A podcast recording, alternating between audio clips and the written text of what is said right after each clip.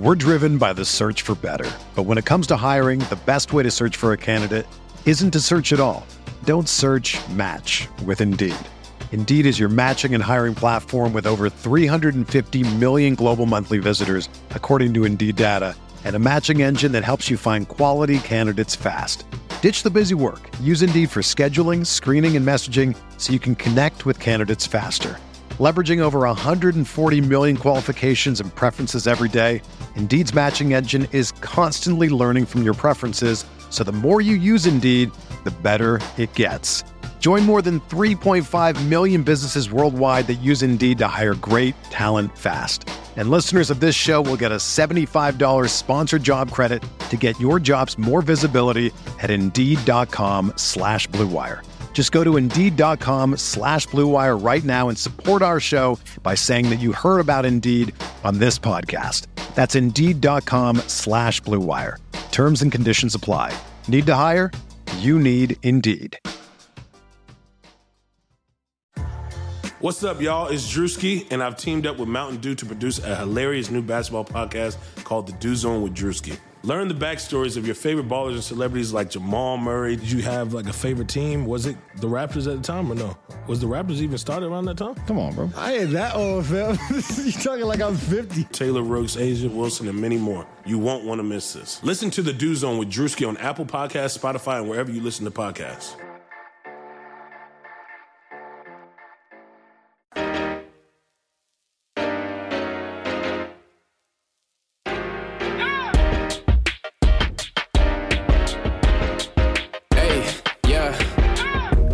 Kobe in the fourth quarter. This is the Dane Moore NBA podcast, and damn it, we're going to do a Ben Simmons fake trade podcast because that's what we do here. Um, Jack, if I'm being honest, don't really feel like doing this today.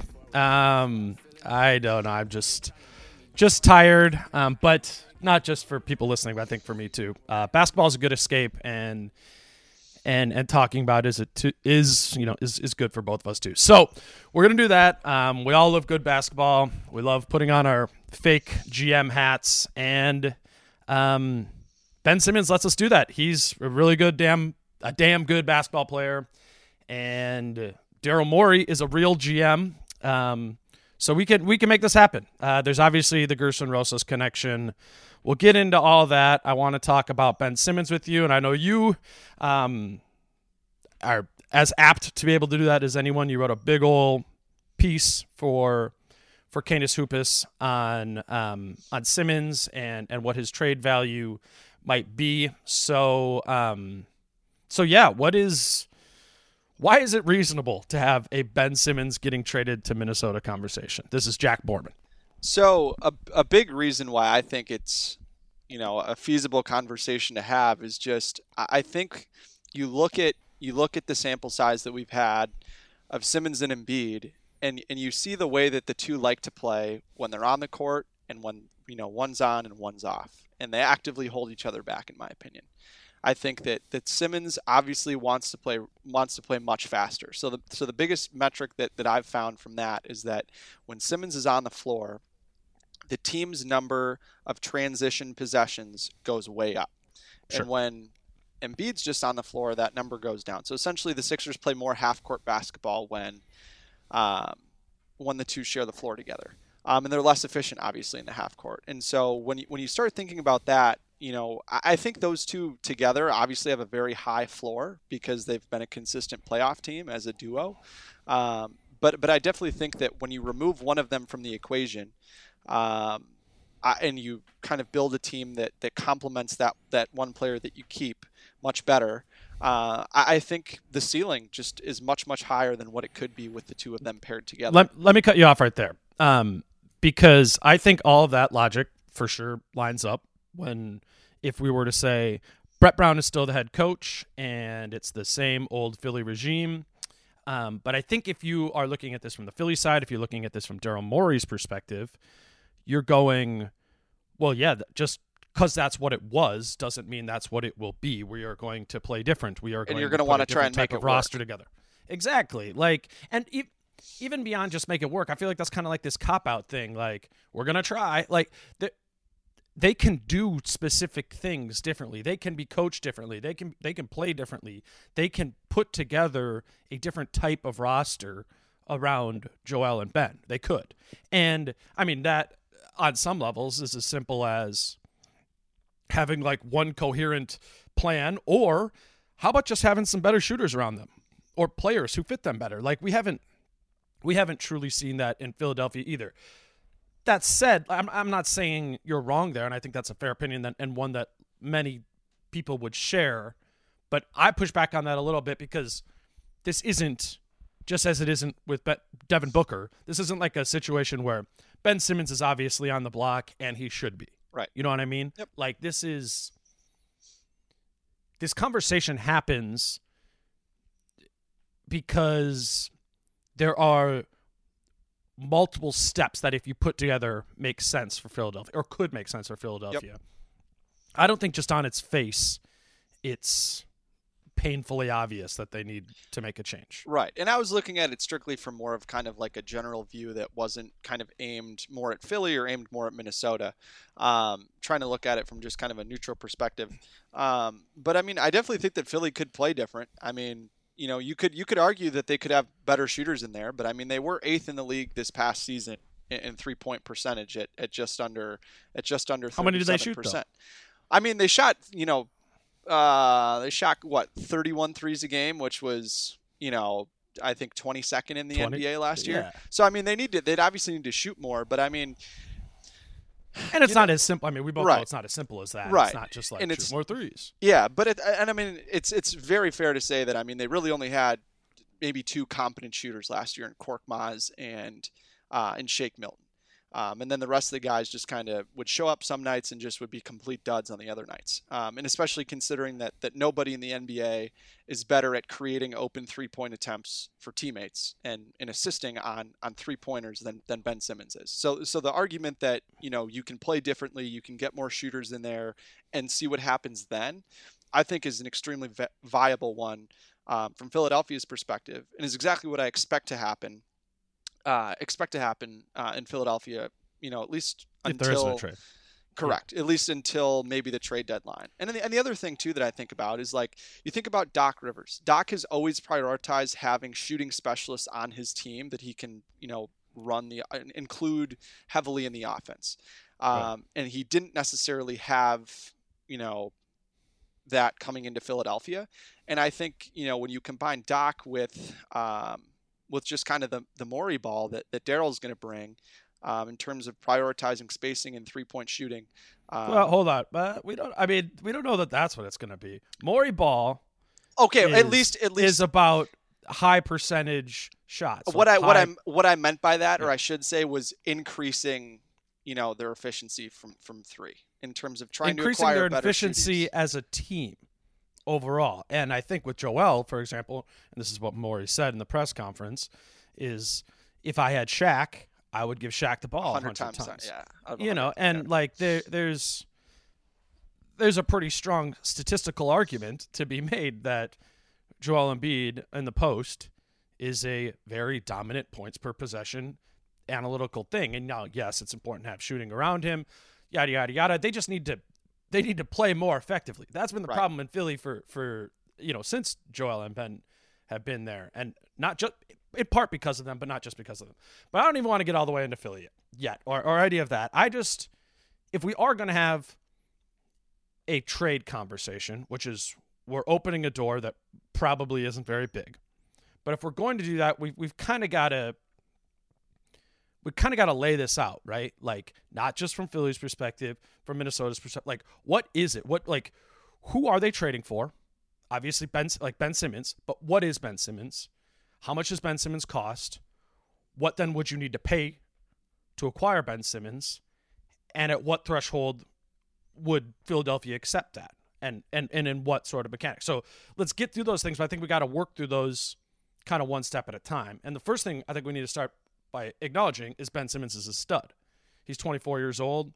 He's been in the league for four years. He didn't play his first year as a rookie, but in those three years, he's been an All Star twice. He made the All NBA third team this past season. He made the first team All Defense this year, and I mean, there's you're not going to like this podcast if you think he's bad because he can't shoot or something and don't think he's a stud. Because you and I are going to operate under the premise that Ben Simmons is a superstar in the making in the NBA right here. He already So- is a superstar in my opinion. I That's yeah, and I'm I, would. Well, he made. I mean, he made the. He was last year, right? Like he made All NBA 13. third team, Yep. so you're a top 15 player inherently last year, right? Like, Yep. I don't know if that makes you a superstar. It makes you a star for sure. Whatever, those are arbitrary. But the question we're trying to answer is what is what is an absolute 24 year old stud worth in a trade, right? Like that. That's ultimately the question. And and for me, we acknowledge that pedigree. Like it's obviously about that, but then you fuse that together with what is his contract, right? And Simmons signed a five year max contract extension before last season. And so it's set to begin this coming year, which means there's five years left on his on his contract. That contract will be worth 177 million dollars. Um, it's it's 25 or 28 percent of the the salary cap that was negotiated into his deal because he made that All NBA team. He got more than the normal 25 percent. Right? KAT, KAT, same same contract, same salary cap. Right? Yep. 158 million was KAT's deal. Simmons would be 177 million. So if this happened and KAT's on the team, Ben Simmons comes in for context as a even higher paid player than Ben Simmons. He would, but then Karl-Anthony Towns. He would be the highest paid player on the Minnesota Timberwolves. Correct. So, what is that worth?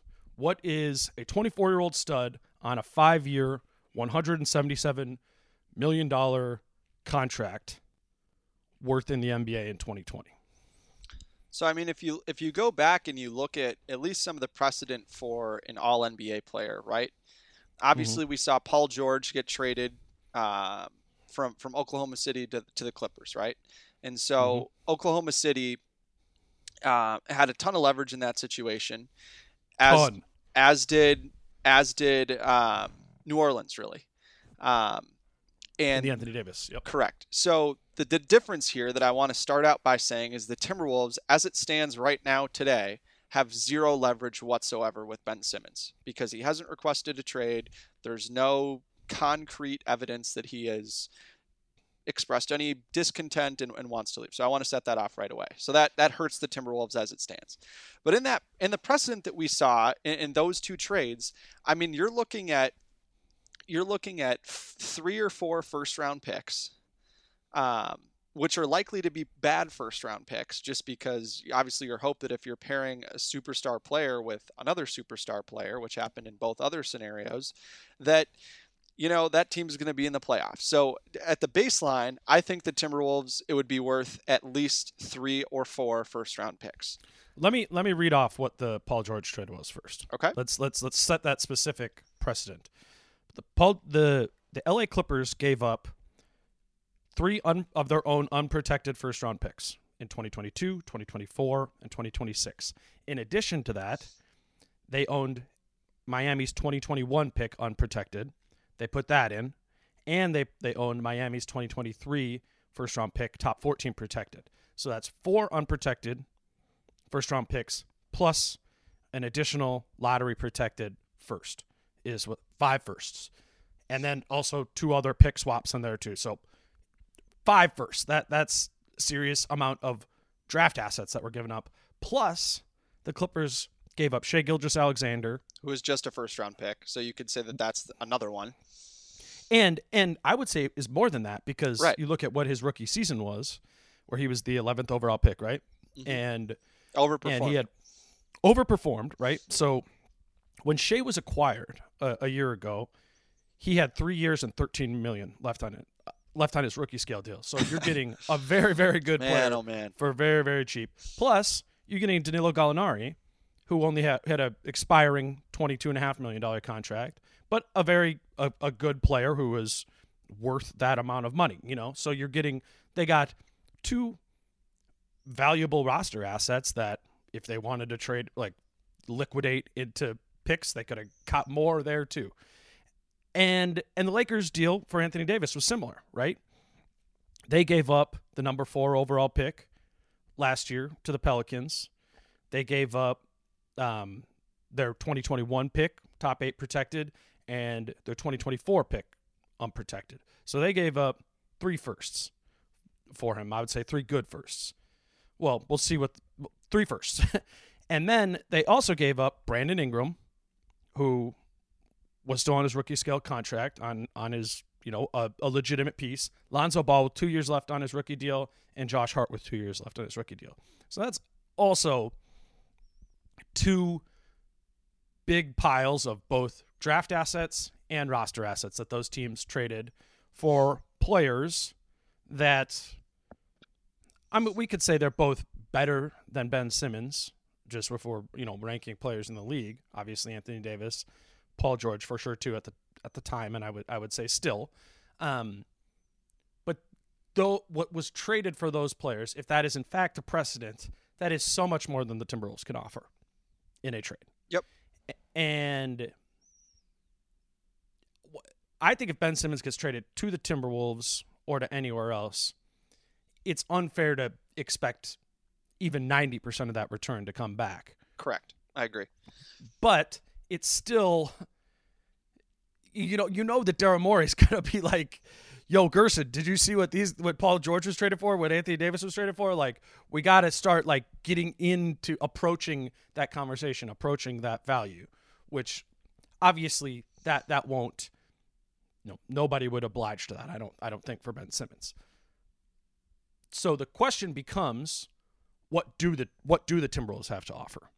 And I gave you a little homework assignment before this to well to rank what the Timberwolves tradable assets are.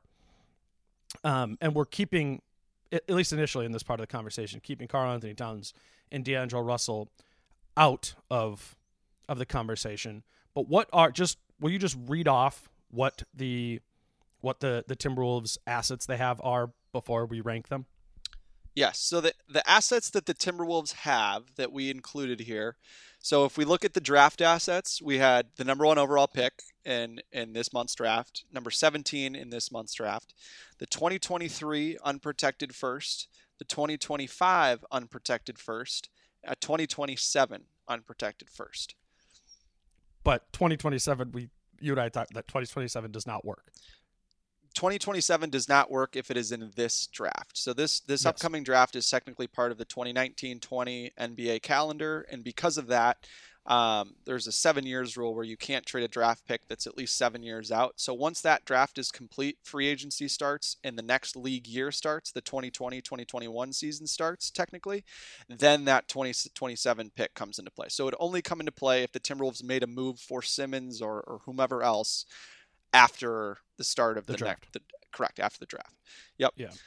Okay, so those so what they have to offer in terms of, of first round picks are the number one and number seventeen in this draft, and then they can't trade 2021 or 2022 because 2021 is already sent to Golden State. And 2022 is the backup. Yeah, and you, you can't you can't do trade picks in back to back years. So 2023 is the next most valuable pick that the Wolves could trade. And the way you make that as valuable as possible is you don't put any sort of protections on it. So that could happen 2025. You could do that too with no sort of protections. We're not up to, we're not even close to the Clippers haul or the or the Lakers haul w- with just that. So then, if you're the Wolves, you got to start thinking about what um, what roster assets they do have and what do we have for those. So for roster assets, um, we have Jarrett Culver, uh, who's got three years and, and just under $21 million remaining on his deal. Josh Okogie, who's got two for just under seven. Malik Beasley, who's a restricted free agent. His qualifying offer, if he chooses to accept that, is about $3.8 million uh, on a one year deal. Uh, we have Juancho Hernangomez, who's also a restricted free agent. Uh, and then Jake Layman, who's got two years and just under $8 million on his deal and then Naz Reid, who's got three years and and five million dollars left on his deal. And so, for the sake of, you know, for the sake of the the conversation, you decided not to include, you know, guys like Vanderbilt um, or Nowell or Spellman or Evans. So. Yeah, and I mean, I would say Jarred Vanderbilt. I mean, he's like on the minimum is is a positive asset, but we're we're trying to pick players probably have multiple years left on their contract at a good value. That would be more attractive to Philadelphia or somebody else um, if if it's a multiple team trade. So I think when we're looking at that again to compare it to the Shai Gilgeous-Alexander and Danilo Gallinari, the Wolves can't offer that those type of roster assets. They also can't offer Brandon Ingram, Lonzo Ball, and Josh Hart level assets. This is what they have to offer: Culver, Okogie, Beasley, who's a good player but is a free agent, so he only has marginal value in terms of a sign and trade. Same with Juancho, but even less. Um, and then Jake Layman, who's got a couple years left as a role player. Naz Reid as a super cheap um, lottery ticket that feasibly some team would be somewhat interested in. So, how, I mean, at some point we're going to ask the question of would you trade all of these things for Ben Simmons? And like that that would you put those would you put those on the table? But I think that would be very bold, just in that it would be a ton and and and hard. I think it's it's worth just kind of going through as just a thought exercise. I'm just kind of interested to talk to you about this. How do we rate rank those Timberwolves assets? How did you get started there?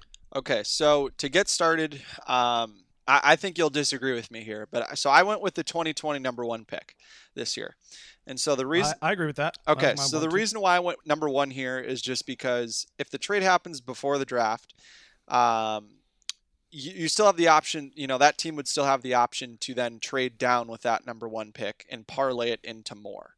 Um, sure.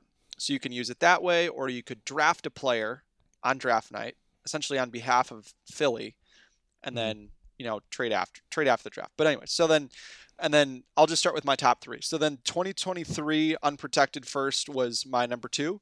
Um, the reason why I had that is that is likely to be the uh, the first kind of draft that we're calling the double draft that will have both high school players and college players, assuming the one and done rule.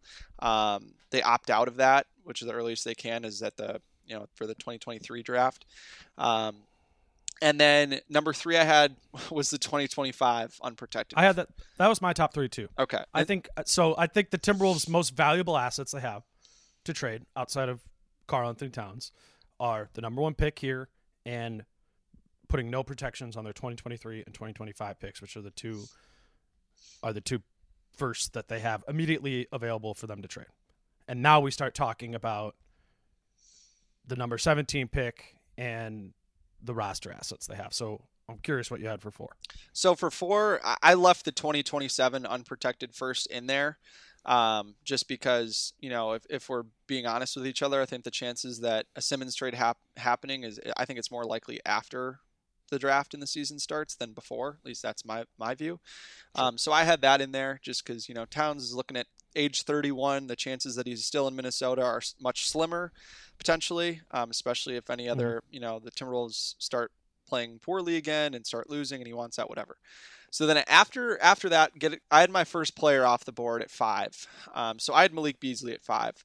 Um, and I struggled. I went back and forth actually with Beasley and Josh Okogie um, at five and six. I just thought, given you know what's transpired in the last few days, that that that could significantly um, deflate the contract number that Malik Beasley gets realistically, and that what that, you then think would help his overall value. Correct, because the way that I look at it is if is if you get Malik Beasley at a lower roster number, you know the salary number, yeah, correct. Um, that you know there's a much higher potential that he outperforms that contract and then becomes a much more positive asset for the team that is you know that is trading for him. So in this case, let's say it's Philadelphia. The chances that he becomes a much more positive trade asset for Philadelphia are higher and higher and higher the lower that you know annual cap number is that that he has. In my sure. I just think I, I think we're kind of burying the lead here a little bit though. With the fact that like the reason Malik Beasley's contract value would drop is because he's showing consistently questionable behavior that would make him a less desirable person and player to have on your team. And like, you know, I I we got to see how that all legally you know plays out for him. Like, let's not jump to full conclusions based off of what the police report said, even though that's you know very concerning for me. And and, and part of the reason why I that's not where I have Malik. I guess two two reasons is this isn't an isolated incident for Malik. This is probably the most egregious. Um, but Malik has a history of off court issues.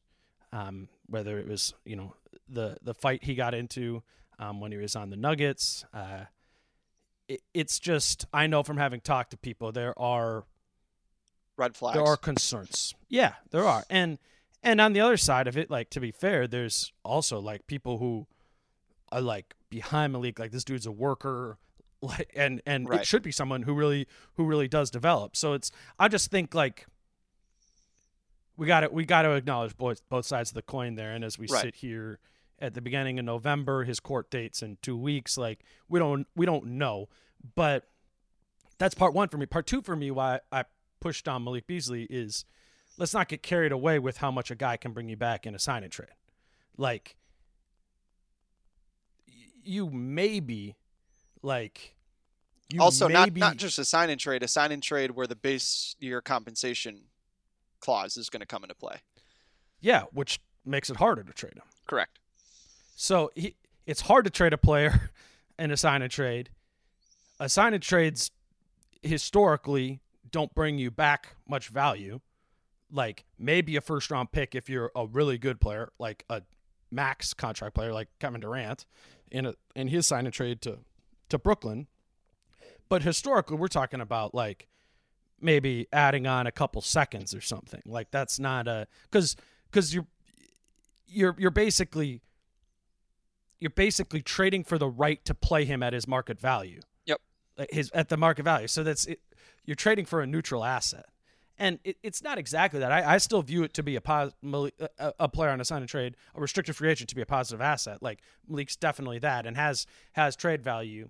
But I think specifically when we line this up against a Jarrett Culver or a Josh Okogie, to me, I don't think it's I don't think that's close. I think I think Jarrett Culver no matter what you think about him as like a, a shooter or, or going forward, I think his value in the in the eyes of the league at large is a is a lot higher. He's a year removed from being the sixth overall pick. That wasn't. I don't think people thought that that was A a, real reach. reach to Yep. draft him there. Like they traded something to get him, so maybe it, like that part of it on the Timberwolves end might have been a reach. But like as far as him being the sixth best prospect in the 2019 draft, like a year ago, that wasn't a hot take. No. Um, and and he's he's one year removed from that, and he's on a he's on a rookie scale contract for three more years, and then he becomes a restricted free agent. Like that, on paper, is is a pretty nice asset. I would be very interested to know what that would just bring you back in a vacuum, you know, in a trade. I think it would. I think it's more valuable than the number 17 pick right now. So in, do I. in this in, in this draft. So, so I have Culver there, right next to Okogie, just just above him. I, I I think Josh will be a more impactful player in the NBA next season, but Josh is also only has two years left on his contract. Plus, we kind of know what Josh Okogie is, right? Like the Jarrett Culver could be. there- There's like there, there's this chance that he is something a lot more than he was his first year. Because there's Josh less we've seen of him. Exactly. Right. And and I just think kind of the archetype of the Josh Okogie player is I, I like that type of player, but like give me that guy to be at most my fifth starter. You know what I mean? Like with, with Jarrett Culver, I still think you're holding out hope that this guy could be a more dynamic piece in the NBA Than when he's 25 years starter. old. Exactly. You're, Okay. you're, you're at least you're just hoping for that. So that's why I want Culver above. Um, I want Culver, Okogie, and then I went with the number 17 pick, and then Malik. Okay. So we're Wow, we're okay. seeing that Malik value a, a little bit different, and I don't. I mean, And I and I who and, knows? We're we're guessing here to to some extent. and and I think that understand that's understandable just because obviously I mean I mean you've talked to people that that would obviously have a better you know I, idea of, of kind of having a measuring stick of where he is but um, my thing with Malik is just isn't almost necessarily thinking about it in the lens of like just this one trade I'm thinking about it more in the long term where like Sure, fair. just totally arbitrary. Let's say somehow Malik's value is back where the contract he rejected last year was. So he gets a contract that's three for 30. Yep. I think the chances that Malik o- overperforms that contract of $10 million per year and stays on a somewhat straightened arrow, um, I think the chances of that happening are high enough to a point where I put him over Okogie and Culver, and we see it differently. And and, and I don't I don't think there's any any real problem with that necessarily. Um, just because I think I'm there's just saying two there- ways of there's looking a at different there, there's a difference in the perception of what the Timberwolves and I think Timberwolves or NBA fans view of Malik it Beasley versus the leagues. versus the leagues. I think that's just that's. I mean, I'm not saying I've got the pulse on on all of it, but from the people I've talked to, like And that makes sense. I, I've heard them be like, "Yeah, I'm not sure we would have paid him that Denver three years, thirty million dollar thing." And maybe that's, you know, more Right. in the light of these these Right. accusations and stuff. But we were getting pretty carried away, right? Like at the after they traded for him, like, oh, maybe this is a guy that like, you know, he shot forty three percent from three, scored like twenty a game. He was doing so, like maybe he's like a fifteen million a year player. Like that was that was the narrative, right? And And that I wasn't think- a crazy. That I don't think that was a super crazy take either. No, I, I, I mean, I think a, a lot of a lot of people were, were saying that. A lot of a lot of plugged in people were saying that. I think there's just the the part of Malik Beasley's game we just want to talk about, like as a basketball player, that drives down his value. And I don't think just because the Wolves were so bad at defense, this didn't show up as egregiously. Is that he has not been a good defender and does not project to be a good defender. He's short and slight of build and is not The most athletic. yeah, I mean, he's kind of. I I more have a problem with like with what I've seen from him on film defensively in terms of awareness. Like I think that dude's gonna fight on defense, but if he's a step slow in reading it, like that's an issue too. And uh, that that's just kind of like And I don't think he- just something I've I don't gathered. think he's athletic enough to make up for the lapse in in he's pick, not strong reading enough. a play. Yeah. he's not strong enough to do so. I think he's he's you know different types of athleticism. How do we even you know define that? Like, the, dude, Right. the dude can fly and he's pretty fast. Like, Right. that's athletic, but I don't know how that stuff doesn't that translates to like offensive athleticism, different different than defensive athleticism. That's a different conversation. Yeah, exactly. Very Um, different so, conversation. so getting back to my list, so I'm at six now, and so six. I actually had Josh Okogie over Jarrett Culver, um, and I think that might be just a function of the fact that I'm higher on Josh the player than I think Jarrett the potential, like whatever the potential of Jarrett Culver is. Um, but the one thing that I think is that is encouraging about both players is both players really bought into the Timberwolves kind of ideology and philosophy of taking really smart shots. So if you just want to break it down in terms of players who took if you look at the frequency of combined shots that players took either at the rim or from 3, Josh Okogie took 84% of his shots at the rim or from 3. And so that was 26th in the NBA. If you want to look at Jarrett Culver, Jarrett Culver was 28th in the NBA in that. So both both did a very good job in terms of buying into taking smart shots. And I think with young players, that's that's important that they've proved that they can that they can take smart shots. And I understand They the, they bought into analytically sound shots in a vacuum. Correct. Like yes, the best things to do are to to get to get to the basket for layups, get to the basket for free throws, and take threes. and I don't and I don't necessarily think that the two of them forced a ton of terrible shots last year either. No, I just think they're bad at them. like no, I'm, I'm No, I know, like, I don't, no, I know. I don't think that's the best shot pro- profile for for Jarrett Culver. Like I, I don't think that's like Jarrett Culver shot 50% at the basket. Like that that's a to me that's a pretty strong signal that he's probably not going to be a player who gives you a ton of that analytical value at the rim, particularly when we factor in that rim shots are tied to getting to the free throw line where he's a, he's a problem there too. Correct. so I, I think you just this isn't just about like the little numbers that they have on the court stickered on there the the points per shot value there. Those are points per value of like the average player at taking those shots. Like Jarrett Culver is or was objectively a bad player at taking shots at the rim. He was objectively a bad player at taking three point shots. So, did he do the quote unquote right thing? I don't know if he did the quote unquote right thing. I don't know if that will ever be the quote unquote right thing for Jarrett Culver, given what his skill set is. I think he is a player who needs to work more in the inefficient ranges of the floor, the, the middle of the floor, whether that be distributing from 15 feet, but also occasionally shooting from 15 feet. I think that's where Jarrett Culver becomes a player who takes better shots. And Josh, I think, is a little bit different. Like, I do think he's good, pretty good at the rim, and we know he's like an 80% free throw shooter. So, like, give me that. I think we need to maybe slide him to the corner if he's taking threes And rather I'm than much- above the break. Right. And and when you and and that was kind of another number that that I had too was that you know, he was the worst above the break catch and three-point shooter of of any player in the league that played, you know, at least 1400 minutes, which is a good sample size of minutes. Um Right? He was last. Treveon Graham was second to last, and Jarrett Culver was ninth four- to last. Yeah, it was it was bad. Um, So my thing too, and, and going off of of Okogie there, like I, I think that Okogie will be a better three point shooter than that moving forward. I I am I have much more faith in his shot than I do Why? in Jarrett Culver's shot.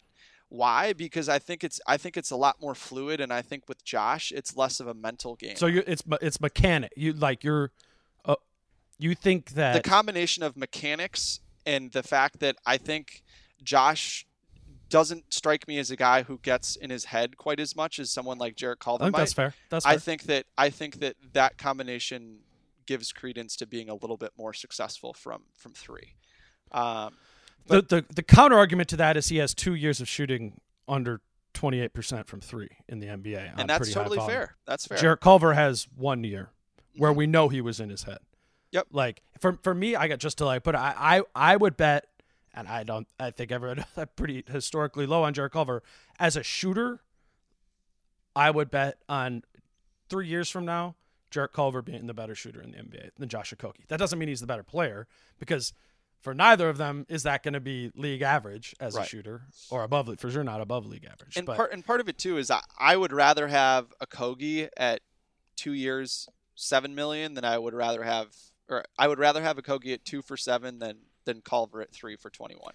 That's another. But is that too. in the context of the Timberwolves or in the context of trade value? Because now we're, I, I mean, maybe it, is- maybe that's the same thing. Well, Like, yeah. I mean, in, in the context of having them on your team, I, I mean, obviously the lower number is better, but you know, it could be an argument for, hey, Jarrett Culver has higher trade value because that average, you know, that average number is higher, and because of the fact that he's a, a prospect guy with with relatively high potential, in your mind, sure. that that that higher number, you know, opens up more opportunities for him to be included in a trade for another star. I just think this is this is an important question for not not for us to answer because who are we, but for for them to ultimate the the Timberwolves front office to ultimately come to because when they make big trade X, when that time comes, whether it's Ben Simmons, you know, this fall or if it's somebody else like a year down the road, I, I do think they will be posed with the decision of Josh Okogie or Jarrett Culver being involved in that trade. And it'll be interesting to know which one of those two were valued more by teams around the league versus and, and which one of them was valued more by the Timberwolves, right? You, so if I if I had to ask you right now, who do you think the Timberwolves would rather include in a trade if it happened today? It's so hard to know what they actually think about Jarrett Culver. Um, I think they, I, that's hard. I don't know. They didn't draft Josh Okogie. They didn't draft Josh Okogie, and they did draft Jarrett Culver. This front office did. I think they really like Josh Okogie um, in the sense that he's one of the only guys on the team who projects to be an above average defender. Um, but I think ultimately they would trade Josh Okogie before they would trade Jarrett Culver. Interesting. Right now. I- Interesting. that would, but it's close. yeah, and I mean the other thing too. I mean it all depends on who you're who you're trading for and what ends up being the the difference between yes and no. But I also think that that Josh's you know personality and and quote unquote leadership on a team that No, I take been the quotes off, man. That that dude is a, that dude will be a leader on this team this year, hundred percent. Yeah, and the fact that I mean, you look at the two longest tenured Timberwolves is KAT, and then right behind him is Josh Okogie, um, and I think that that matters. And I think considering everything that's that's happened this summer, and the fact that Josh has been in Minneapolis and been around guys, and has been, you know, even with young Living guys here, like man. like Vanderbilt, like you've seen, I think that the things that they've put out on social media, at least that that Josh has shown with the way he's interacted with young guys that have been in there, I think that that that positive energy and influence um, permeates through to, to younger guys. So I think that's important. I'm, Uh, I'm with you. and I'm with you. Um, Go ahead. Let's uh let's uh roll through just I mean briefly these are only marginally positive you know roster assets and Naz Reid, Jake Layman and Juancho Hernan but do you have a do you have a ranking on that on those yeah. three? So I had I actually had, I so I had seven the seventeenth pick at eight. So that was my that was my last Okay. Mm-hmm. thing there. And then in terms of the last three guys, um, respectively, I had Jake Layman, Naz Reid, Juancho Hernangomez. Right. I'm I'm with that too. I, I think maybe some people would, would think of it in the sense of Juancho is a better basketball player right now than Naz Reid and probably better than Jake Layman. Um, but again, this is this would be in a sign and trade where maybe you're getting there maybe you're getting back some slight positive value. Like again, teams will be trading for him at his market value. Um, that's just Nothing not that going to needle. be Nothing. Exactly. Nothing. But I think these are the guys. If we're going to have a Ben Simmons trade conversation, they they are something. They're positive assets, so they're not money that a team needs to take on and be like, "Ugh, we gotta eat seven point seven million dollars to Jake Layman." Like, no, I think pretty much every team in the NBA is like, "Cool, that's a fine contract. We'll take that on. Maybe it'll be in our rotation. Maybe won't. That's a fine asset." Um, and I think they would say the same thing about Naz Reid, who his contract is all not non-guaranteed. You see what he got there. Maybe it was a diamond in the rough, and now you've got a guy a year from now who can be in your rotation for the minimum. Like there's some positive in intrigue to all that, which leads us to the the ultimate question here is would you give up all of that in one atomic transaction? Obviously, this would be in a multiple team trade, but would you give up the number one overall pick, 2023 unprotected, 2025 unprotected, Jarrett Culver, Josh Okogie, number 17, at Naz Reid, Jake Layman? Would you give up and and Malik Beasley and Juancho in these signing trades? Would you give up all of that value, however you grade it to be, to get back Ben Simmons in a trade? Do you let me keep one player, or are we going all of it? I, I don't. I'm asking you, what would like if Uh, you so got it? I would- I would- ultimately they say no. You got to put this all in. Would you put that all in? I would put it all in. I because the way that I the way that I think about it and the way the chips fall is how many small market teams have been hyper competitive in the NBA. I, I can really only think of, of like one, maybe two teams, and it's Denver and Utah, a- at, least in, in the recent years. You do mm-hmm. not have an opportunity to get three all star players. I mean, whatever you think of D'Angelo Russell, D'Angelo Russell is a one time all star. I'm calling D'Angelo Russell an all star because he's been an all star. So you, you don't have an opportunity hardly ever to get three all stars in a small market team, all you know, heading into their primes under contract for all of them at least three years. I, I just I just think that if you're a small market team, you bet on that happening, or you bet on that trio, that core, and you bet on the front office that has worked all over the world scouting, has Mhm. has significant experience in the G League, has significant experience in terms of working the trade deadline and working the, just the overall trade market to try and find these really cheap minimum deals that you can try and kind of groom while they're still on this contract so you can hope hopefully get them in your rotation while they're on these minimum or cheap deals Sure. um, and then if they don't work, be able to flip them as restricted free agents. I, I just think the process that this front office takes and how they approach the incremental moves to get better would would work very well when you don't have a whole lot to work with after giving up this mother load to get a guy like Ben Simmons. I, I totally think I, I totally get what you're saying, and and I agree. I think that's that is their mentality, and and I think this is something along this these lines is that they they would consider, but ultimately, ultimately, if they do put it all in, and let's put that 2027 in there too, Okay. unprotected, and say it's, you know, say this this trade happens when the offseason is going on after the draft.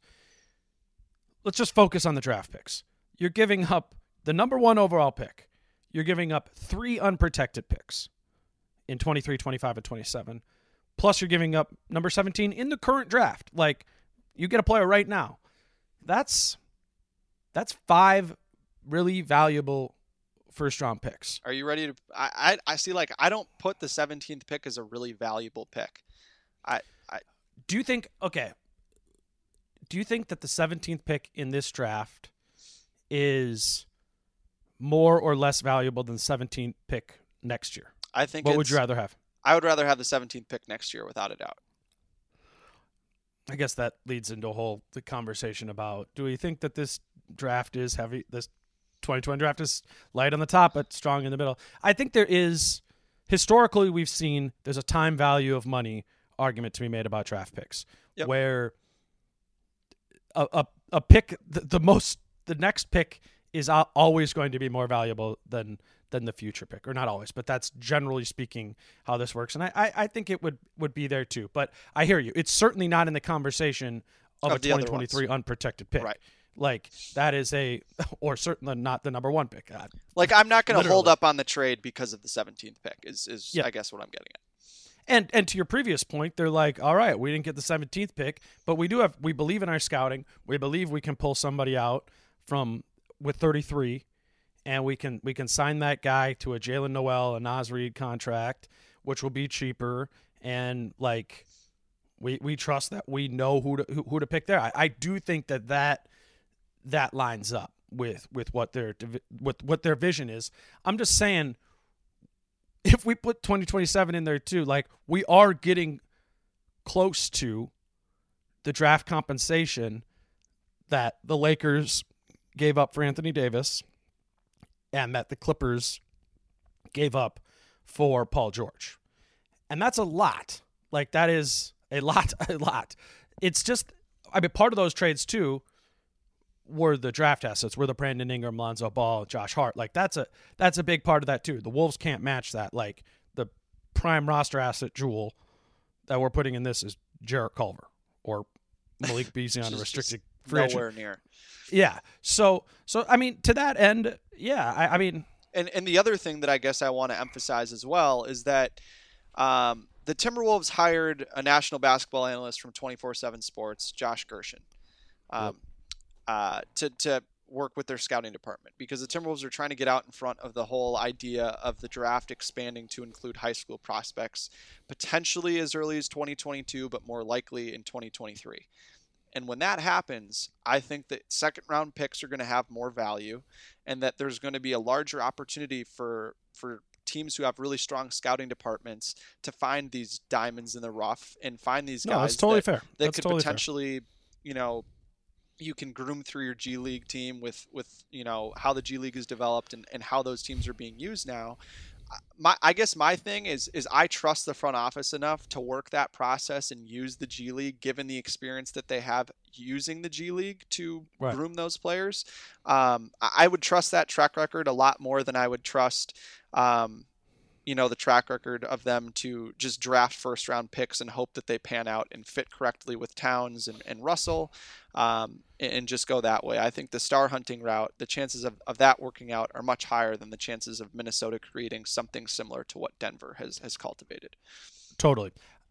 The the issue is, and let's just you know, for the sake of the conversation, let's say that the Wolves are willing to put that all on the table. We're gonna put we're gonna put number one plus three future unprotected picks on the table, plus you know, take your pick of of the roster assets if you want it. The Wolves could put that all on the table, and if you're Philadelphia, there's you're not doing that. Like that, there, there's a, they're not doing that for Ben Simmons, right? Yep. That's a a hundred percent no from them. Which leads us to the next step of this already complicated spider web. But this is the path. If we're talking a Ben Simmons path, it requires a multi-team trade because the Sixers aren't trading Ben Simmons unless they get back a Shai Gilgeous-Alexander, unless they get back a Brandon Ingram. So the Wolves need to, through the course of a multi-team trade, turn those assets into a Brandon Ingram or or a Shea Gilgis Alexander, so then that can be rerouted to Philadelphia. Are we? Are you on the same page as me?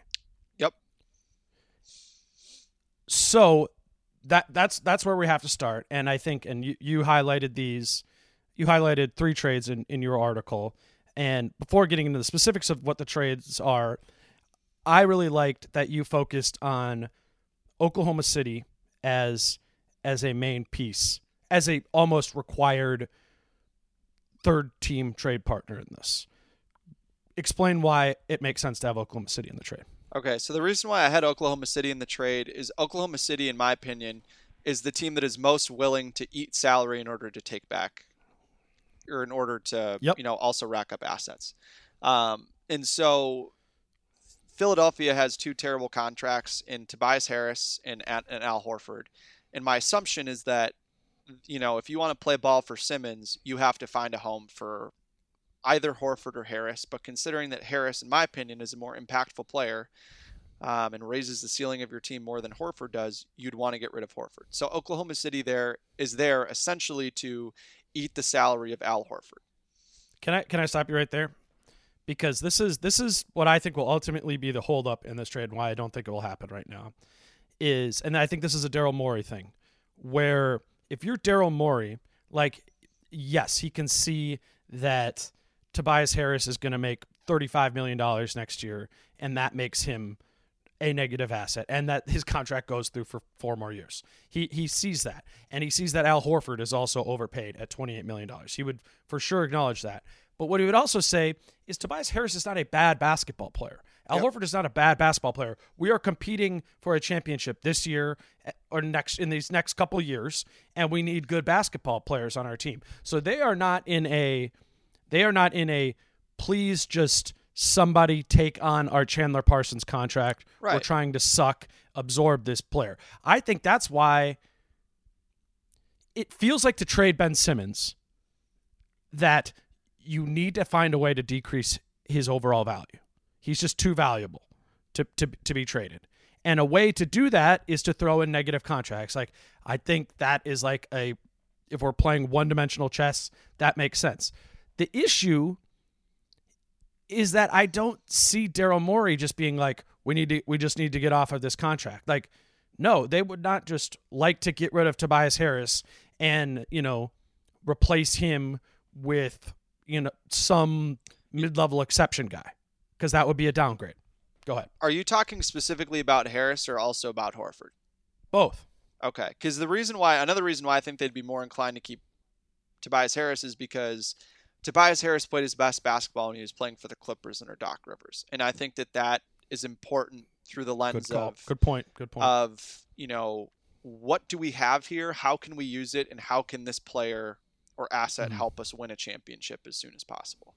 And I think right. that I think the chances of you getting you know more value on the court is much higher from Tobias Harris than it would be from Al Horford. And so that's another okay. reason why I included Horford instead of Harris.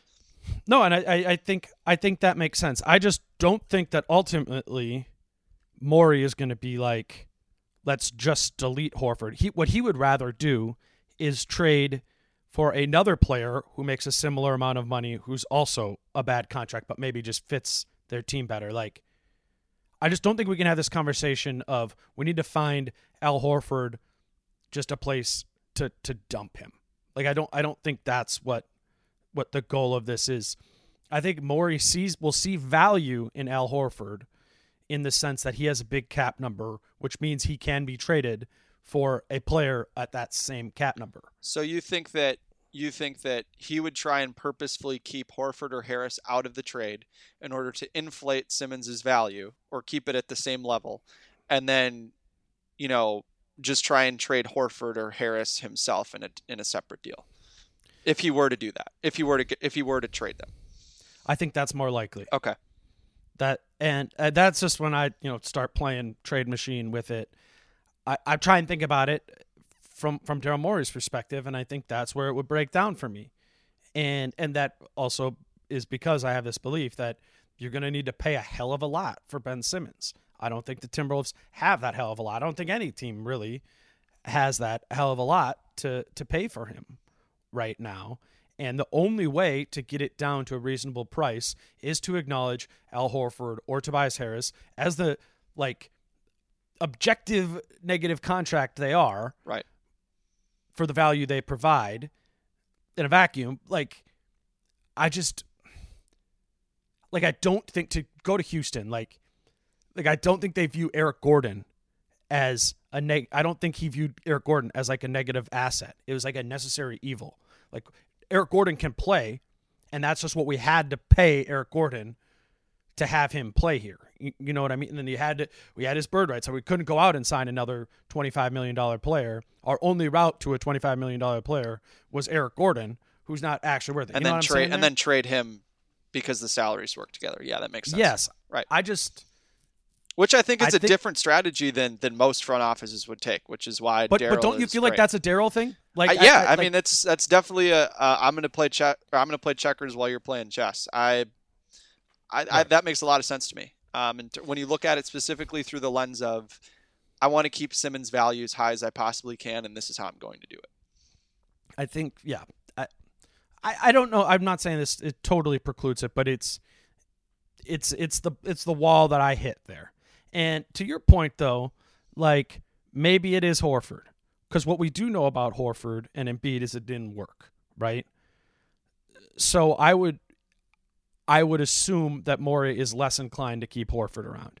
And maybe he finds a way to turn Horford into to take the Timberwolves example, James Johnson, or in another sort of trade to take on another 20, 25 million dollar player that fits better. It probably isn't worth it. Like I think there is there is room for for something to be had there. I liked your trade. It just seems a little weird to me to be like, oh yeah, Al Horford to Oklahoma City. They're just cool with it. What would what would Oklahoma City need to get to be cool with taking on Al Horford? So in ter- and, and it, to be cool with taking on Al Horford, I had Oklahoma City. I had Oklahoma City uh, essentially getting Jarrett Culver and 17 was what I had for them to be cool taking on Al Horford. Was how that Okay. worked out. Right, which is, you know, they're they're they're taking a a non lottery first and seventeen plus a player who was a first round pick before. Like that's a pretty, you know, hefty return be- to take on a player. because he's got three years left. Um, That's so- a pill. That's a pill to swallow. Like right. like Al Hor, like as much as Al Horford might make sense on a contender, Al Horford makes just about zero sense on Oklahoma City, right?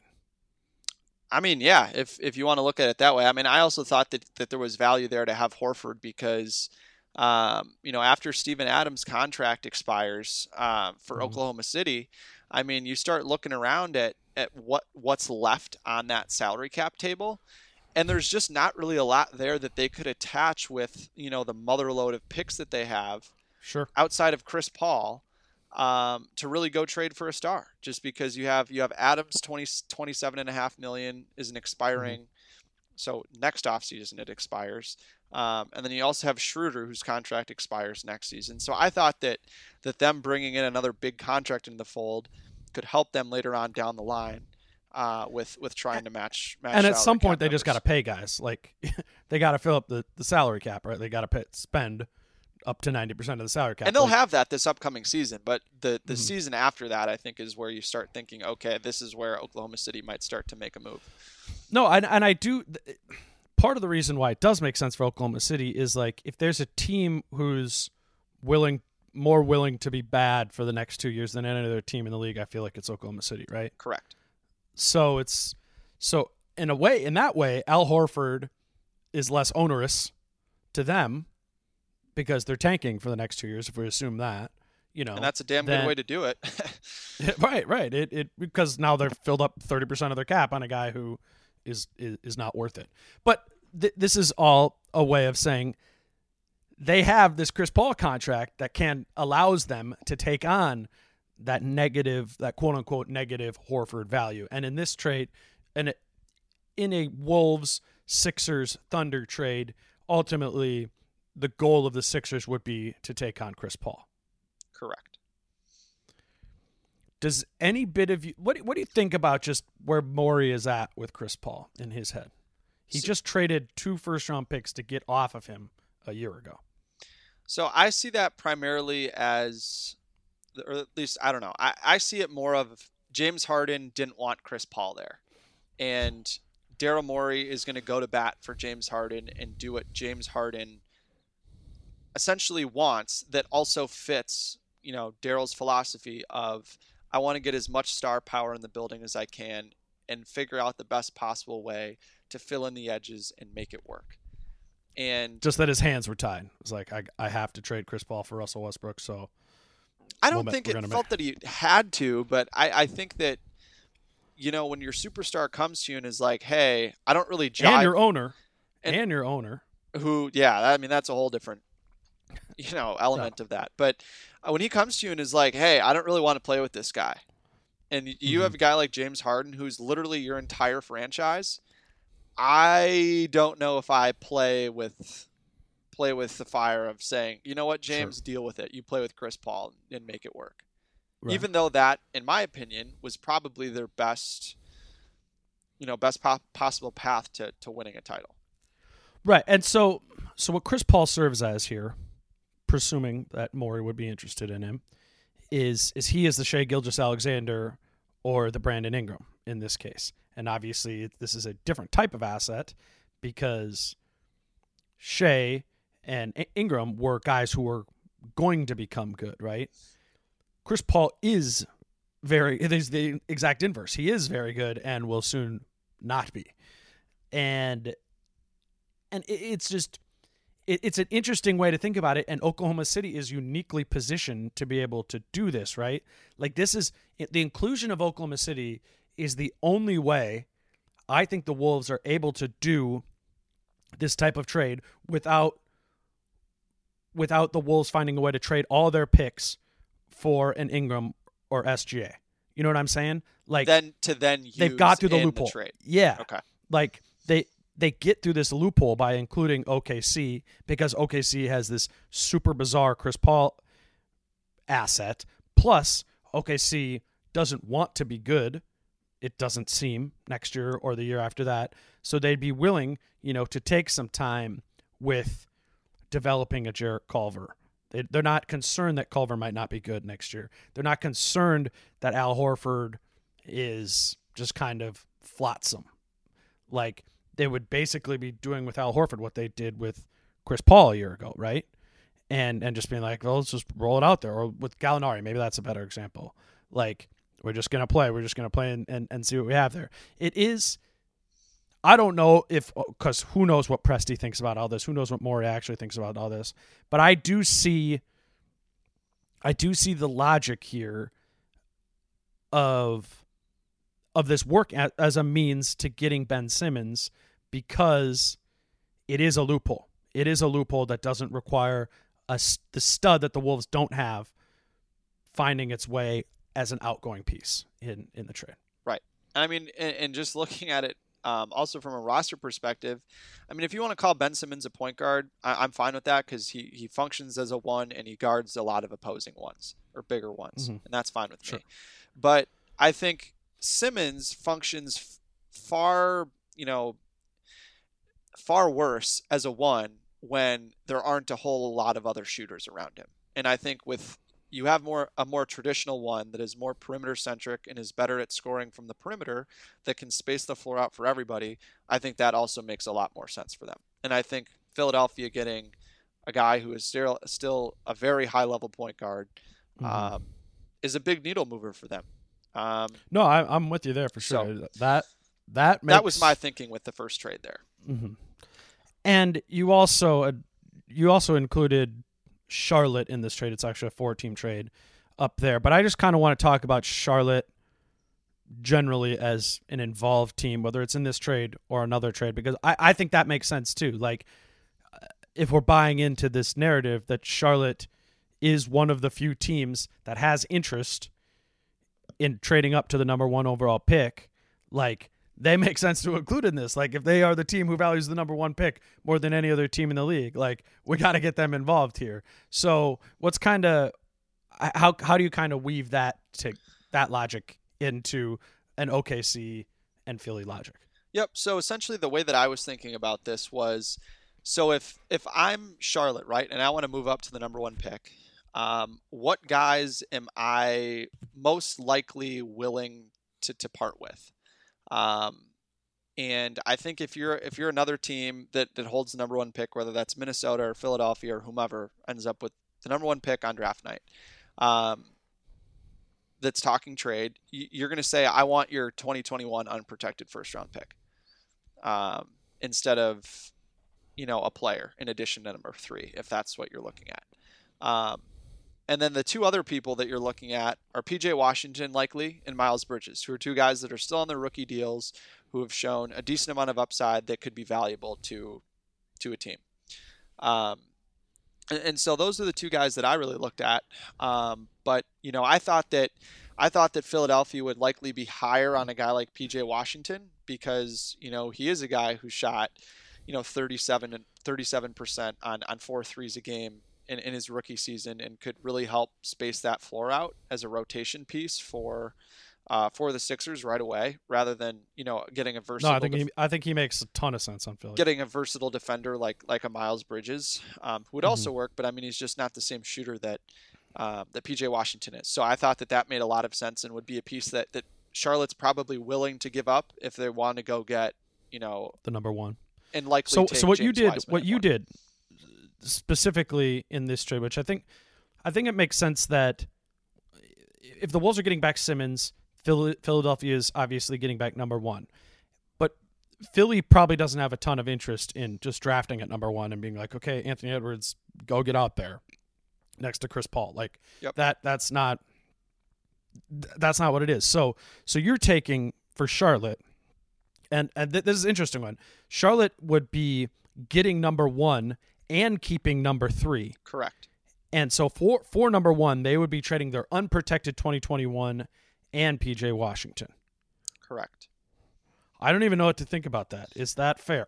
So for me, I think that I think that what happens is that Charlotte has kind of shown their hand a little bit and how much they, they want James Wiseman, and I think that's going to allow maybe yeah. Potent, I mean, yeah. I mean, I don't know. maybe yeah. Yeah. So let's say they have um, and James Wiseman's their guy. Um, I think, you, and, and, and there's no way that that they're going to end up like I think if Golden State stays at two, I think they're going to take Wiseman. But so, so with that in mind, let's assume Golden State's taking Wiseman just for this thought exercise. Mm-hmm. That increases the value of the number one pick significantly because they have to leapfrog Golden State in order to get Wiseman. And if and if you continually, if there's leaks continually coming out more strongly confirming that Wiseman is your guy over the course of the next week and a half, two weeks. I think that they're going to have to fork up more and more in order to, to go do that. And I think it's, it's just a, it's an interesting framework because they would still have three. Correct. And that's kind of what I wanted to throw into this is that yeah, you lose your 2021 first round pick next year, but let's say you take Wiseman one, Golden State trades out of two and, and like Edwards goes two, and then you could potentially also have LaMelo 3, who's the other guy that teams have potentially linked you to. Or you can trade back from 3 and let's say let's say LaMelo's there at 3. You trade back with New York and then you get Dallas's first round pick next year, so you get back right, into right. 2020. So that was kind of the logic that I was thinking with. But oh, it's interesting. Just, I, I, was, I I read it when I was looking at the trade at first, and I'm assuming other people are looking at it too. They're just thinking like, oh, Charlotte is paying number three and PJ Washington to get to one, which I think that I don't know what might that in and of itself might make some sense, and it's just basically another way of looking at at their assets, and um, I think there's some logic to it. Yeah, and so I I thought that you know I didn't want to explain it in the, in the article because it was already long enough, but um, but I thought that you know I think if they stay at three two, there's a very very clear avenue for someone to move up either for Edwards or Ball at three. And I mean, New York makes a lot of sense just because they have that second 2021 first round pick next year that you could use to get back into that draft next year if, if Charlotte wanted to do that. Right. So, So that was that was You- kind of the the whole spiel of the, of the first trade that I had there. Right, and and Jack tweeted out. Well, obviously, you can just go to his article at CanisHoopus. You just need to scroll through a bunch of words to get to get to the trades. But uh, you also just tweeted out these trades. Um, you you did another one. Let's just very briefly touch on this one because I want to get to to some other teams. You also there, there's there's a framework to be had without Charlotte involved, and just Minnesota, Philly, and OKC. That you know there there there's theoretically something to be had there. Um, you know, maybe Chris Paul isn't involved and it's Dennis Schroeder going to the Sixers is is is what you you know you suggested there, and and instead OKC is just getting back a lot of draft capital. Bottom of the line, OKC makes a ton of sense to be involved in a Timberwolves Sixers Ben Simmons trade. Correct. That's I think that's just the piece there. Um, however, you you you did put together an example um, with with OKC not in it, but kind of hit on another one of the hot trade teams, uh, which is the Wizards uh, with Bradley Beal, and finding this this trade would functionally be finding a way to turn all of the Wolves' assets kind of into Bradley Beal. Um, you know, in in conjunction with the Wizards, um, so that Philly gets so that Philly gets Bradley Beal and is thus willing to trade Ben Simmons. Correct. What's your thought process on that one? So my thought process here is Morey wants a star, um, a- and that's important to him. And so you look at you look at Philly's needs; they really need more perimeter scoring on that team because they don't. I mean, Tobias Harris. If your Tobias Harris is your best perimeter scorer, good luck in the playoffs. Um, I mean, Beal's probably one of the three or four best perimeter scorers in the entire league. Um, he's still in his prime. I mean, he's still under contract for the next three seasons. Um, and he just makes a ton of sense both as a, as a pick and roll partner with Joel Embiid, but also as a guy who can just go get you a bucket when you need one, which I, I think is incredibly important if you want to be a very high level playoff team. Um, so he's a guy who I think um, just makes a ton of sense from the angle that people are going to look at this through is that Morey wants to, you know, bring stars into the fold rather than get rid of them, which I think is a very Right. valid point to bring up. So that was kind of the, the, the biggest thing I wanted to address there. But what does how do how do we convince Washington to be rid of Bradley Beal? That's So a big thing to let go of. yeah so so the thought process that i had there was um okay so john wall is obviously coming back and and you know hopefully john wall is as good as he's been but but but washington has no type of defense in their front court whatsoever uh, they essentially just were playing offense and, and offense only uh, this past season and just saying let's go get buckets and, and not worry about defense so uh, a thought that I had was, you know, Aaron Gordon is a guy who seemingly can be had for the right price uh, from the Magic. And so I thought if you include Orlando in here, that's another somewhat young player that that has a good amount of potential that you could include if you kind of wanted to do this reload on the fly and and, and take in a guy like Aaron Gordon while also taking in a guy like Jarrett Culver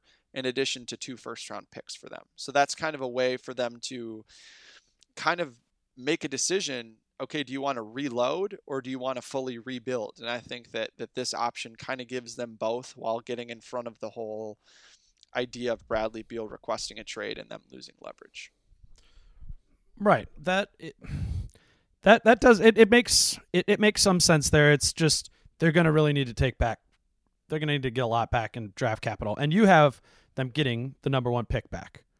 And the Wolves twenty twenty three unprotected. and So I guess yeah. th- and Jarrett Culver. So I guess that's the question here is number one, the Wolves 2023 unprotected, which we agree is their second most valuable asset. Jarrett Culver and Aaron Gordon. Is that enough for Bradley Beal? I mean, again, it all depends on, and I mean, I don't think you would request out. So I, but you could throw the 2025 first round in there. Um, I, I didn't just because No, I, I, I don't. I mean, who knows? Yeah, I- and, and I just think that the value of Aaron getting Aaron Gordon back, I, I think Aaron Gordon fits very, very well in what they want to do, especially if that's a team that's going to want to play fast with John Ball with Mhm. John Wall driving the car again this year. Um, so I, I figured that that he fits as well. Um, so I figured that, that that was pretty pretty decent value for for Bradley Beal, um, especially if Bradley Beal has not requested a trade yet. Just because the second a player requests a trade, I mean the, the value does go down uh, on some level. And, and it's and it's worth pointing out that Bradley Beal is not as valuable of a trade asset right now as Ben Simmons is. Not because I mean they're both, I would say probably similar calibers of players, right, in the league. But the reason Ben Sim, a big reason, as we went over in the beginning, a big reason why Ben Simmons is so valuable is because he has not even started year one of a five year contract. That is just very rare, you know, to, to be had there. So I think maybe some people are just listening to this. They're like, wait, wait, wait. You said it was, you said Philly would turn down four first round picks, you know, for Ben Simmons. Why would Washington, you know, take two for Beal? And the, the answer to that is, as you pointed out, Aaron Gordon's a good player, would, would also be included in the deal. Jarrett Culver is a prospect too. Um, but that Beal is not a 24 year old with five years left on his deal. He has two years left, one of which is a is a player option.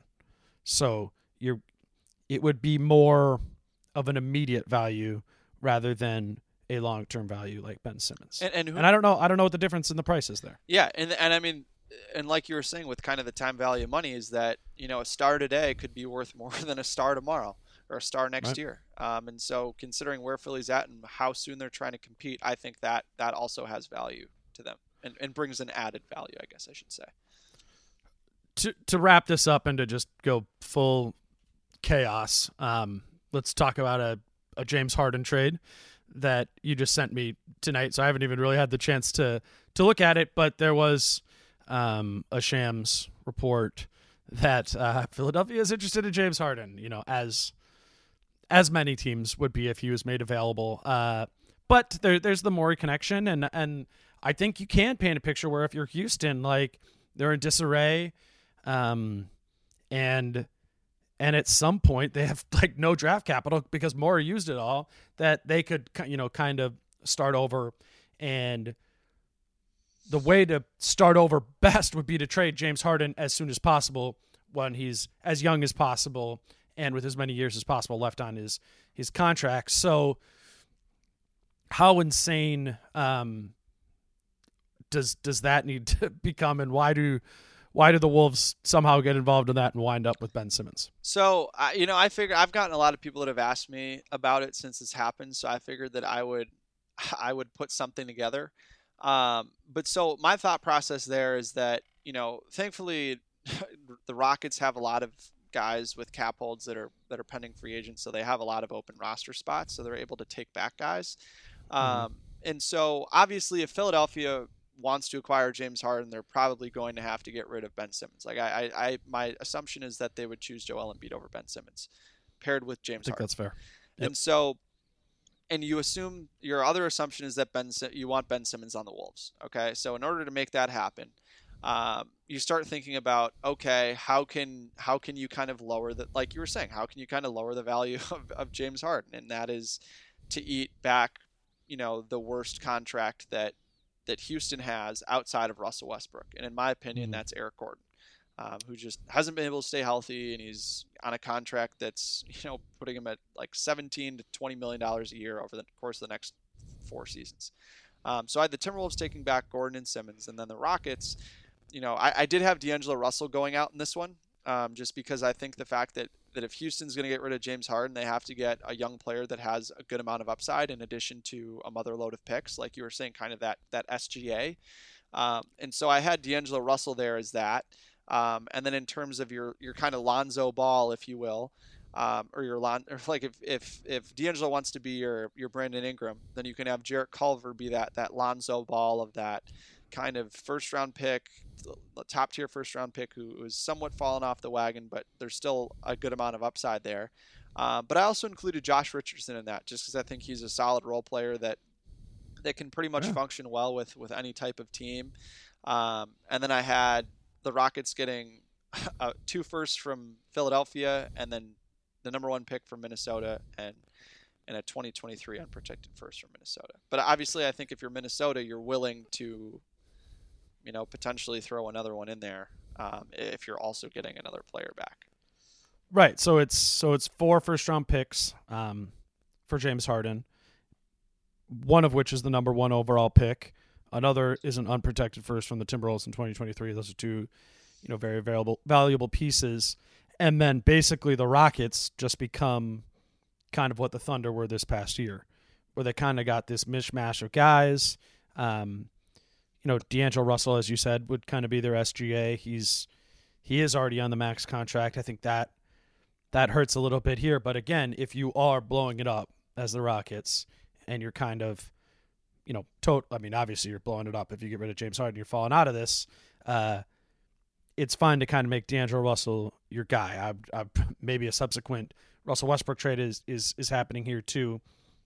It's just man, it's just crazy to think about James Harden getting traded. Like, and uh, I and know, I think in, the in only general. and I think the only scenario in which James Harden gets traded, and I, sh- I guess I should have said this from the jump, is that you're here. You're operating with the assumption that James Harden has said, "I want to go pair back up with Daryl." yeah, Because other otherwise, there is. I mean, James Harden's got two years left, and then he's got a player option. I think at the end. Is that how the end of the supermax works, or is it just you're unrestricted?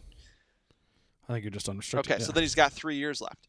Um, so I mean, I I don't see Houston trading James Harden unless they absolutely have to. Obviously, It's just, I mean, the, yeah, but I mean, you can you can make an argument that they're in a bad, bad spot right now. Like, yes, they could they could run it back again this year with Harden and Westbrook, and they would they would be likely be similar to what they were, you know. Uh, but they don't ago, have the was two. They don't have the two architects of that team. They don't have the, D'Antoni and Moore. which I think makes it at least a little bit more difficult. Okay, true, but it's not like they were exactly doing complicated stuff.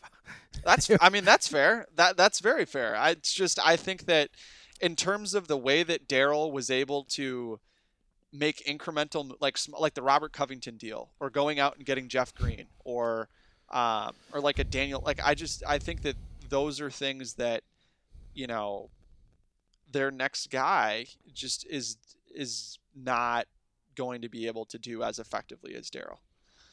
That's kind of like saying Gersson Rosas isn't going to be able to do that because he used to be that guy. You know, he used to be his right hand man. Like if this would have, if this would, if Daryl, That's a good or if point. Gersson Rosas, if Gersson Rosas didn't take the Minnesota job, right? Like this would have happened. Daryl gets fired and goes to Philadelphia, and they just promote from within. Gersson Rosas would be the GM of the Houston Rockets right now. Yeah, and I, or let me say this. I guess it's different if you know if you know if that next guy is someone within or you know is Right. someone who's external, and that's obviously something we don't know because they haven't hired a new. No, they hired the I forget his name. It's the, it's the it's he was Morey's right hand guy. Oh, they did. Okay. Mhm. Yeah. Oh, okay. and then yeah, they I hired guess Stephen Silas to be the coach. I I knew about Silas. I didn't know. I didn't. I guess I didn't hear about. Um, I mean, and, and, and who knows? I don't know if that's an interim thing or if that's going to be a long term thing or not. right, but, right. Um, but that's just I, I, to think about. I would just say for me, if I was if I was in Houston right now and I'm looking, and if you could give me a ten year contract, so I know that like I have time to like actually you know see this play out, like I I I I think it's perfectly reasonable to consider trading James Harden because because I look at this team, don't have first round picks. Morey traded them all. We got Russell Westbrook on the books. So we are just in cap hell. Like it's the only way out is through. You've got an like, owner who doesn't want to pay anybody anything.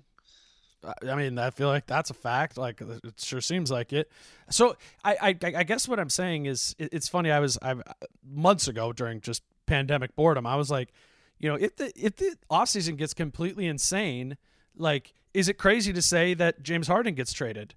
And and I really, I really don't think so. Like because of where Houston's at. Like I, I obviously they would need to get a ton back. It would need to Right. be in a perfect situation like this where they're able to get the number one pick, and they're I mean they're going to have to get an OKC level load back. Yep. Like what what Paul George Essentially got. more. And James, more well, and it should be more. James Yeah. Harden is better, a lot better than Paul George, um, which which is a, a, a factor in this too. But I I mean. Uh, this would be one of the craziest trades in NBA history if it actually happened, which means it probably won't happen. But but like in theory, I I, I hear you. Like, and the, these are the unlikely paths to Ben Simmons. But but this is this is how you do it if you're the Wolves. You say, "All right, we're putting it all on the table. Number 1 plus our next three unprotected picks that we can trade. We've got a couple of guys who are decent role players on the rookie scale contracts with Culver and Okogie. We got Malik Beasley, who is a player, um, and he's uh, he's restricted, but you can like we could find a way to reroute him somewhere else like that. That you know that that's a meaningful asset. Like there, there's this world where the value that the Timberwolves have can be repurposed into enough for Ben Simmons. I don't think that that's crazy to say, and it is. It just can't some- happen dealing solely with Philadelphia.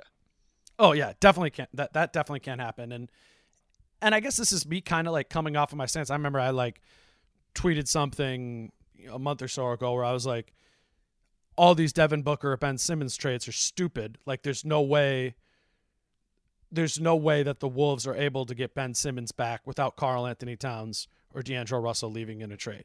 And I think I was somewhat, you know, short sighted in that and really not understanding the breadth of what of what the Wolves assets were and for me a big a big shifter or the reason we're doing this pod this this podcast is because the the pieces have moved with Daryl Morey being the GM of the Philadelphia 76ers and I don't even think. I mean, in Minnesota, I think people get it, but like around the league, I don't think a lot of people even know who Gersson Rosas is. Like just like general NBA fans, like Gersson Rosas and Daryl Morey are tight. Like the, the the stupid comparison I made is like he. Gersson Rosas and Daryl Morey are like that dude in your fantasy football league that you just are firing back trades back and forth every single week, you know, and you just you just like exchanging trades back and forth all the time, and maybe like, you know, th- th- there's no shame in sending a bad offer, and it just eventually, you know, you Because you, know that relationship's not going to get broken. Exactly. That's what I'm saying. And, and to me, to me, I, I'm I'm factoring that in, and I'm I'm now at least considering the possibility from reading your article and looking at trade possibilities like this. Maybe it's not the James Harden one. That one's like a little too chaotic. Right. What Oklahoma City has, what we know about Oklahoma City, and how we know that they want to be bad, or we think that they want to be bad. They've got this Chris Paul contract. Chris Paul makes sense on the Sixers. We, we what we know about Charlotte and how they want James what, what we think that they want James Wiseman. There, there's a way to play this where we boost the value of the number one overall pick, where where it where what the Wolves have to offer can become enough to get Ben Simmons in if you are able to push all the buttons and those other GMs, if Presti green lights it, if uh what, what's the Charlotte's check, guy? If, cup if- check. yeah, yeah, Kupchak. If he green like I mean there's a lot of there's a lot of hoops to jump through here. But for me, I can just say I wouldn't be having this conversation. I wouldn't even be doing this podcast if I was like, these are just all completely stupid trades. I just don't think they'd be worth the time. I think I think there's conversations to be had here. I don't know, maybe it's just seven months of no Yeah. basketball boredom. But I, I, I- I think I think it's real and it at least sets the table at a minimum for the trade deadline coming up next year. Or what I've always said, next next summer, 2021. Like when the because I do think eventually Gersson Rosas is going to go all in and say, This is everything we got. We want to bring back a Devin Booker, a Ben Simmons, a facsimile of that, a 25 year old star. That they will they will make that all in move at some point. I don't know if they have quite enough assets right now. Maybe it takes another year of mm-hmm. cultivating this number one pick, of cultivating Jarrett Culver, so he's clearly Or- something of value. Like I don't know. Or maybe cultivating the mal- the discontent of a guy like a Booker or a Simmons. I mean, that's something too. Yeah, sure, That- that's that's something too. That could almost be an asset that Minnesota could play by waiting out. Oh, it you might know, be the biggest asset. Yeah, it might, it- It, probably would be the the. It would be the match. Yeah. Right. Like. And and the other, And the- go ahead. no, I'm just saying it's like that's what that's what Gersson Rosas and Daryl Morey did in 2012 with James Harden. They were sitting there with the net, and they said, shit goes to hell, and with the, a disgruntled star, we're going to be there with the net, and here you go. We will bring in James Harden. We have the package. We have the assets ready to deliver them. and and I believe that is what Gersson Rosas and the Timberwolves front office is thinking. Is the is it time for the match in 2020? Probably not. I don't think so. But I think they're I think they're going to be ready for it. Like they they are going Yeah. to have the net cast to catch the first available 25 and under star that becomes made available, and they will pay up for it. And- they will pay all those unprotected picks. And that's what we talked about in August too. Was you know in the pod that we did about you know potential trades to the number one pick. Um, you know we talked a lot a lot more about that. I mean I don't think we really talked much about you know using the number one pick to go get a star like because that obviously doesn't have the trade value to just like go get a star right now. It's Um, not one to one. None of this is one to one. Oh, it's absolutely 3D not. chess. yeah, it's not even probably like three to one or Mm-hmm. yeah, and so Right. and so I guess the point that I wanted to make is that before you know everybody gets mad online at me, um, is one all of these trades are operating under the assumption that that trade happens like in two weeks or in three weeks or a month, Right. and and the chances of that happening, in my opinion, an uninformed one, is that it's very low, barring something crazy happening. And so th- these op the I mean the paths that you can go down to to acquire a Booker or a Simmons or a player C increase once you get into next season because you run the you run I mean the door kind of starts to open for maybe you know DeAndre is on diuretics again and gets suspended 25 games and and this in the Phoenix season starts out poorly Right, you're or he just rolls waiting. his ankle. Yeah, you're you're Yeah. waiting. But in the time that you're waiting, it also gives you more opportunity to work the trades. Like if if you trade back from 3 to 1 or excuse me, from 1 to 3. And then let's say Golden State ends up taking you know, ends up being unable to find a trade partner or they do find a trade partner and Edwards goes too. Then there might mm-hmm. be another team that wants to hop up and get LaMelo. So you trade back again. There's even more assets that you could potentially be coming up with. Um, Well, and that, so that's why it's my, my stance yeah. has always been that is it's the Yeah. churning that it's the trade back and sack. I mean, because ultimately, ultimately the goal is is that they're able to bring back a player like Ben Simmons. That is not just your eye goal. Like that is the that is the stated goal of this this front office. Right. Blatantly. And, and I just wanted to highlight that so people didn't take that and, and run with it. Right. No, no, no. No, and, and this for any of this to happen, something is going to chaotic is, is is going to need to ha- happen to to instigate it, right?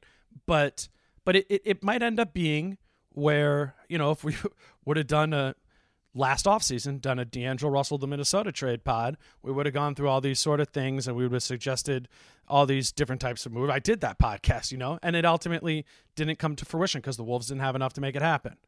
But then in time, you get to the next trade deadline, and all the pieces on the board have shifted, and and D'Angelo Russell is made more available. Right. That that could very well, you know, be be the case with Ben Simmons, Devin Booker, and, or whoever that other guy is. Like Right. we don't know what we don't know what 50 more games of basketball will do to the population of the NBA. Like these guys develop over time. And- it, we're just waiting for that one guy. Yeah, and I mean, and, and you look at it the other way, it could be Karl-Anthony Towns. Who knows? 100%. Who knows? So it's not it's 100%. not just like the Timberwolves are exempt from this, but but the two things that that I wanted to bring up um, or, or kind of ask about, I guess, bef- before we get out of here is is one, I've gotten a lot of questions about about the fact so so before acquiring D'Angelo Russell, Minnesota went out and got Pablo Prigioni. They obviously knew the connection that, that Prigioni and Russell had, um, and and that that would help you know the transition once Russell eventually got to Minnesota. What what is the connection between Joseph Blair and Simmons? Is there one? You know, is that laying the groundwork to go try and get Ben Simmons? You know, is that transitive property like they got Prigioni, so they're going to go for Russell? Now they have Blair. Are they going to go for? Are they going to go for Simmons? That's your question for me. Yeah, Uh, I don't know. Would be would be my honest answer. I I think that's a fair dot to connect. I mean, the the Prigioni. I think the Prigioni Russell connection in. Brooklyn, or was more stated. yeah, Like that was just that was just out there more. Like Ben Simmons is a more, you know, it's just maybe more private, or Joseph Blair is more private, or Philly is more private. Like I I don't we I I don't think we know, but it it also doesn't. It, also might just be one of those situations where they're like, "Yo, we got your guy here. Like, did you remember Joseph Blair? Like, Right, yeah. Like, you know, not necessarily like it, it- it's just maybe that improves the odds of it happening by one percent. You know, th- those sort of things. Like, Right. I think there's a there's a whole bunch of those little dots that you you, you can connect where they're just kind of like rolling dice, like Kelan Martin like that one seems super small. Like last year at Summer League, it's like who the hell is Kelan Martin? It's this dude who's playing overseas in like I don't even like Turkey or something, and all of a sudden he gets one of the two way contracts. You're like, okay, Kelan Martin, I guess, and then you're like, oh, Wait. Kelan Martin was D'Angelo Russell's best friend growing up. Like that's doesn't feel random. I don't know if they were playing that many moves ahead, but they were like, this might not hurt.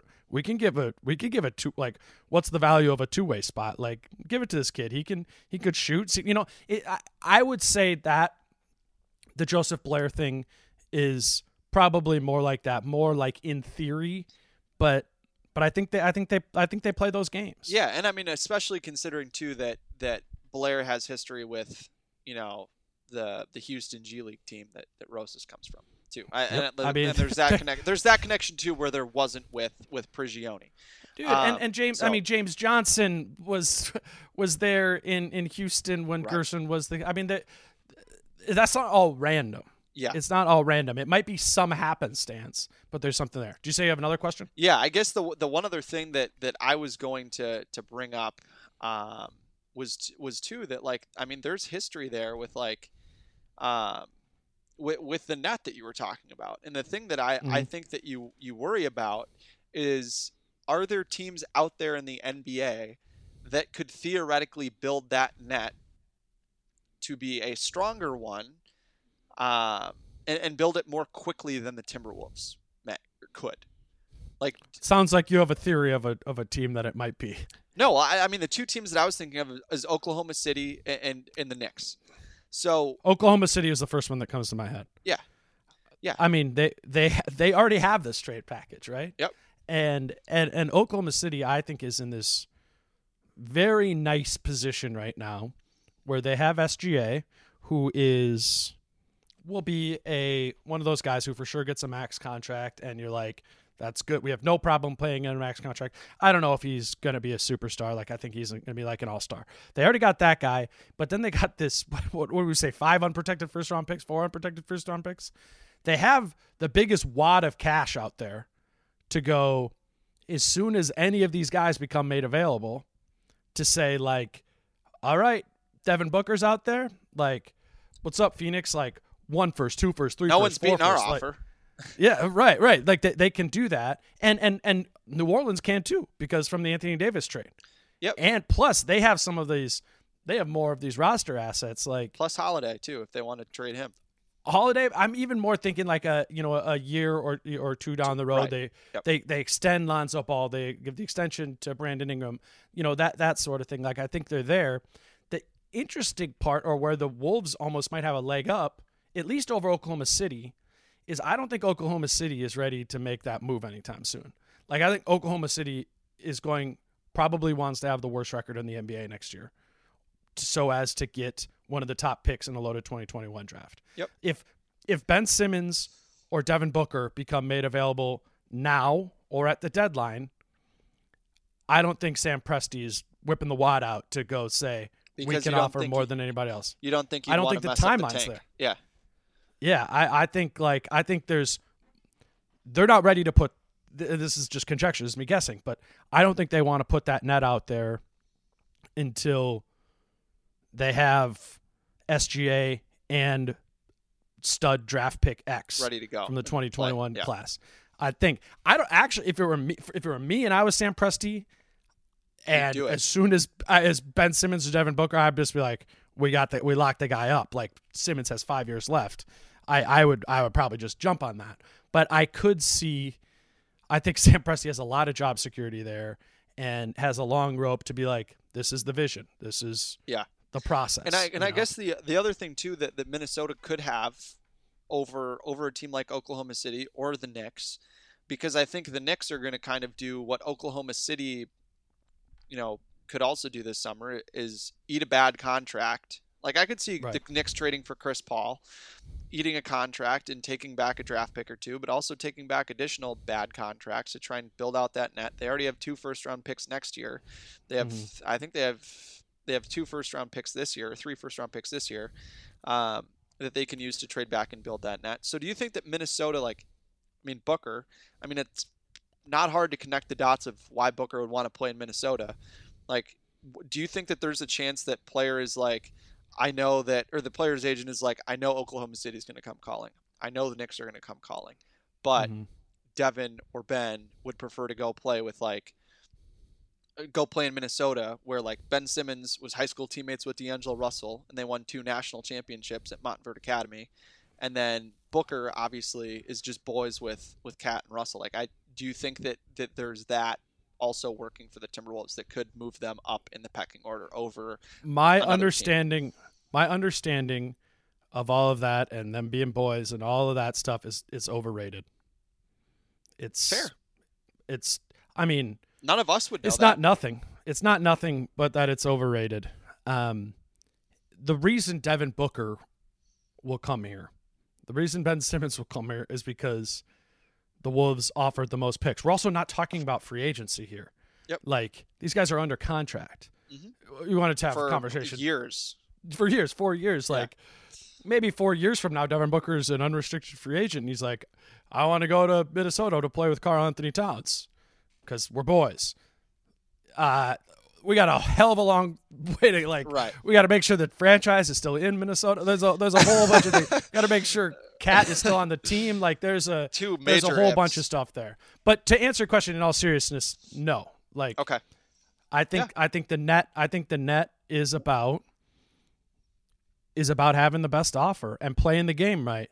Hitting on all the little small things like being the team who gets the extra pick here and there. Being the team who doesn't mess up their first round pick. Like this this is a different conversation if Jarrett Culver was a good first round pick. I'm not, I mean, I'm not, this is not bag on Jarrett Culver if he again. played thing, really like, well year one. yeah, like I mean, who's a, you know, if if Jarrett Culver's Tyler Herro, right? Mhm. You know, and and maybe Tyler Herro doesn't develop like he did if he's not in Miami, whatever, whatever. But like if you just have if you have that, like, and we could put Tyler Herro, like we're, we're we put Jarrett Culver like down the list of stuff, and that's why it's just important. Like that's why this draft is is important. Is to if you're going to use the picks, they can't be picks that end up being losing value over time. They've got to be the right pick, and then that pick needs to be developed properly to either be a tertiary piece around KAT and D'Lo or to be a main piece of the superstar trade down the line.